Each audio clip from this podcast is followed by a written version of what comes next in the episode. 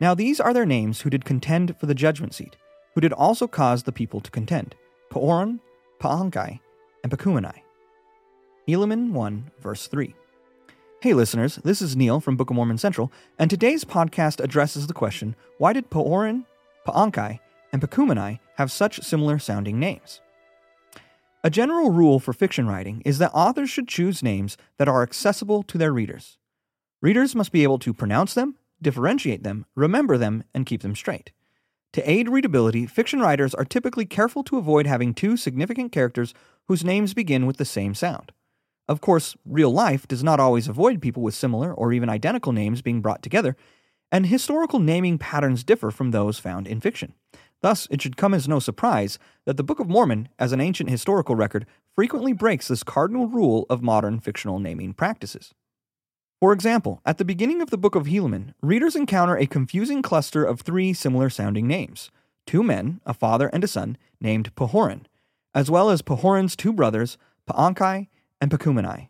Although this constellation of names would be an unlikely choice for a good fiction writer, Hugh Nibley noticed that it rings true for a record written in Reformed Egyptian. A striking coincidence, Nibley noted, is the predominance among both Egyptian and Nephite judge names of the prefix pa. In late Egyptian, this is extremely common. Each of the names, and not just the initial pa prefix, which is Egyptian for the, bears striking resemblance to Egyptian names. Egyptian Canaanite administrative correspondence written during the 14th century BC frequently mentions an official named Pahura, which is the cuneiform rendering of the Egyptian name Paharan, according to Nibley, or Paheri. The name means the Syrian or the Hurrian. Hence, we know that Pahura was an Egyptian governor of Syria. Nibley and other scholars have connected Paanchi to the Egyptian name Paank.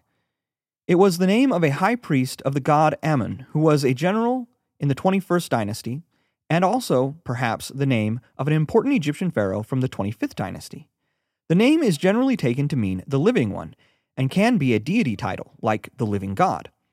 Since the word Ankh primarily means life or to live, its hieroglyph became a very common symbol for everlasting life. In addition, Ankh can also mean oath or to swear.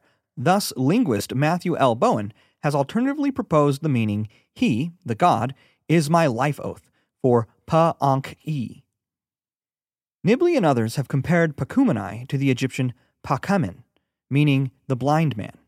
Nibley also suggested Pamenek, which is sometimes rendered as Pachomius in Greek. Cumin, spelled with a C or a K, is also a common element in other Book of Mormon names, including the city of Cumeni mentioned during the Major War in the Book of Alma. Adding the Egyptian Pa to this name to form Pacumeni could mean the Cumenite, perhaps suggesting ties to that city.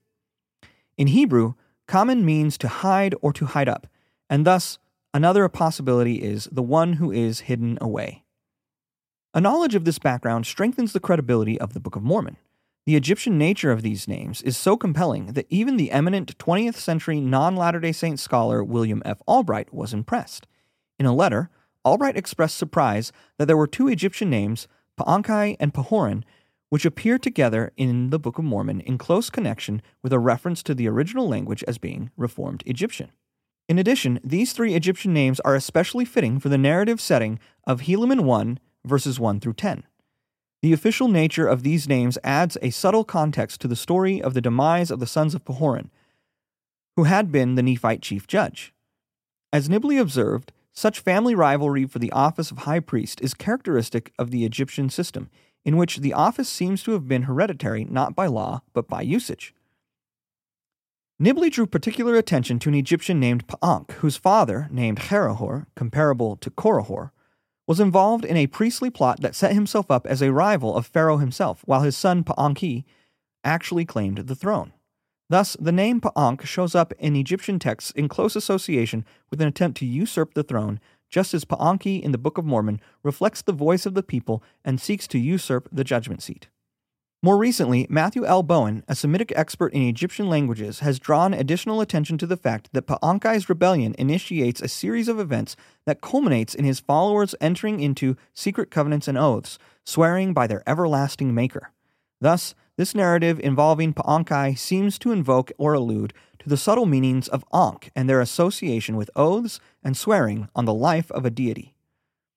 While the story of a rivalry for the judgment seat between three brothers from a ruling elite family with similar sounding names, Pahoran, Paanchi, and Pacumeni, may not be good fiction writing, Mormon apparently appreciated the value of these names at several letters, and that is why he purposefully included them in his record. These names and the narrative in Helaman 1 are arguably more true to life and consistent with the ancient Egyptian origins of the Book of Mormon than any fiction writer in 1829 could have hoped. Thank you for listening. For more information on the Book of Mormon, visit bookofmormoncentral.org and click on the Know Why tab.